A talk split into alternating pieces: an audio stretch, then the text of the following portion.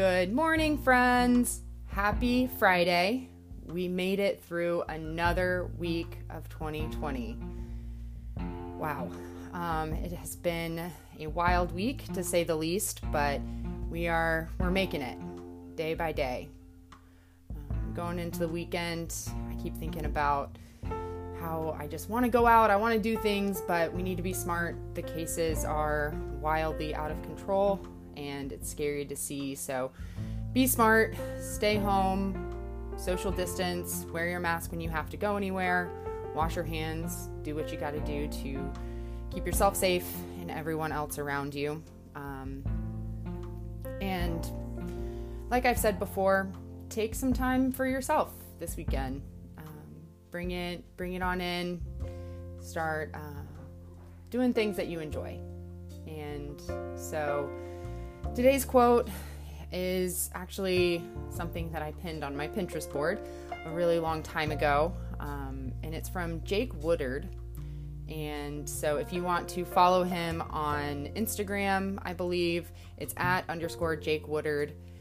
Give him a follow. But this quote is more of a I don't know how do you say it's not a quote, it's more of a passage um, on what you put into the world, you'll get back. So it says the title is Read This Slowly. The universe responds to your frequency.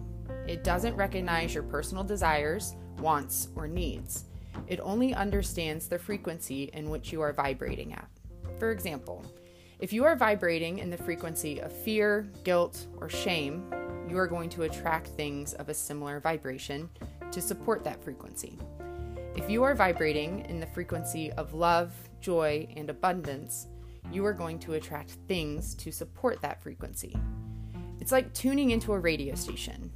You have to be tuned in to the radio station you want to listen to, just like you have to be tuned in to the energy you want to manifest in your life.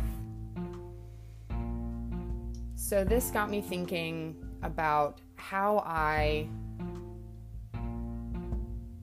react to life. Um, I can sometimes be a pretty pessimistic person, which I hate that I can. Um, but what do I put into the universe? What do I exhibit to other people, to the world around me, in order to bring what I want?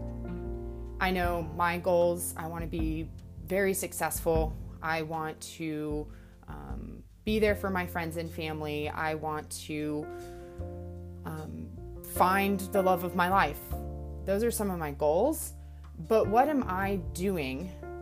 Not physically actually doing, but what am I putting into the world to achieve these goals? Not the effort, not me working until 9 p.m., not me swiping left or right on dating apps what am I putting into the world through my energy to achieve these goals, to find love or success or happiness?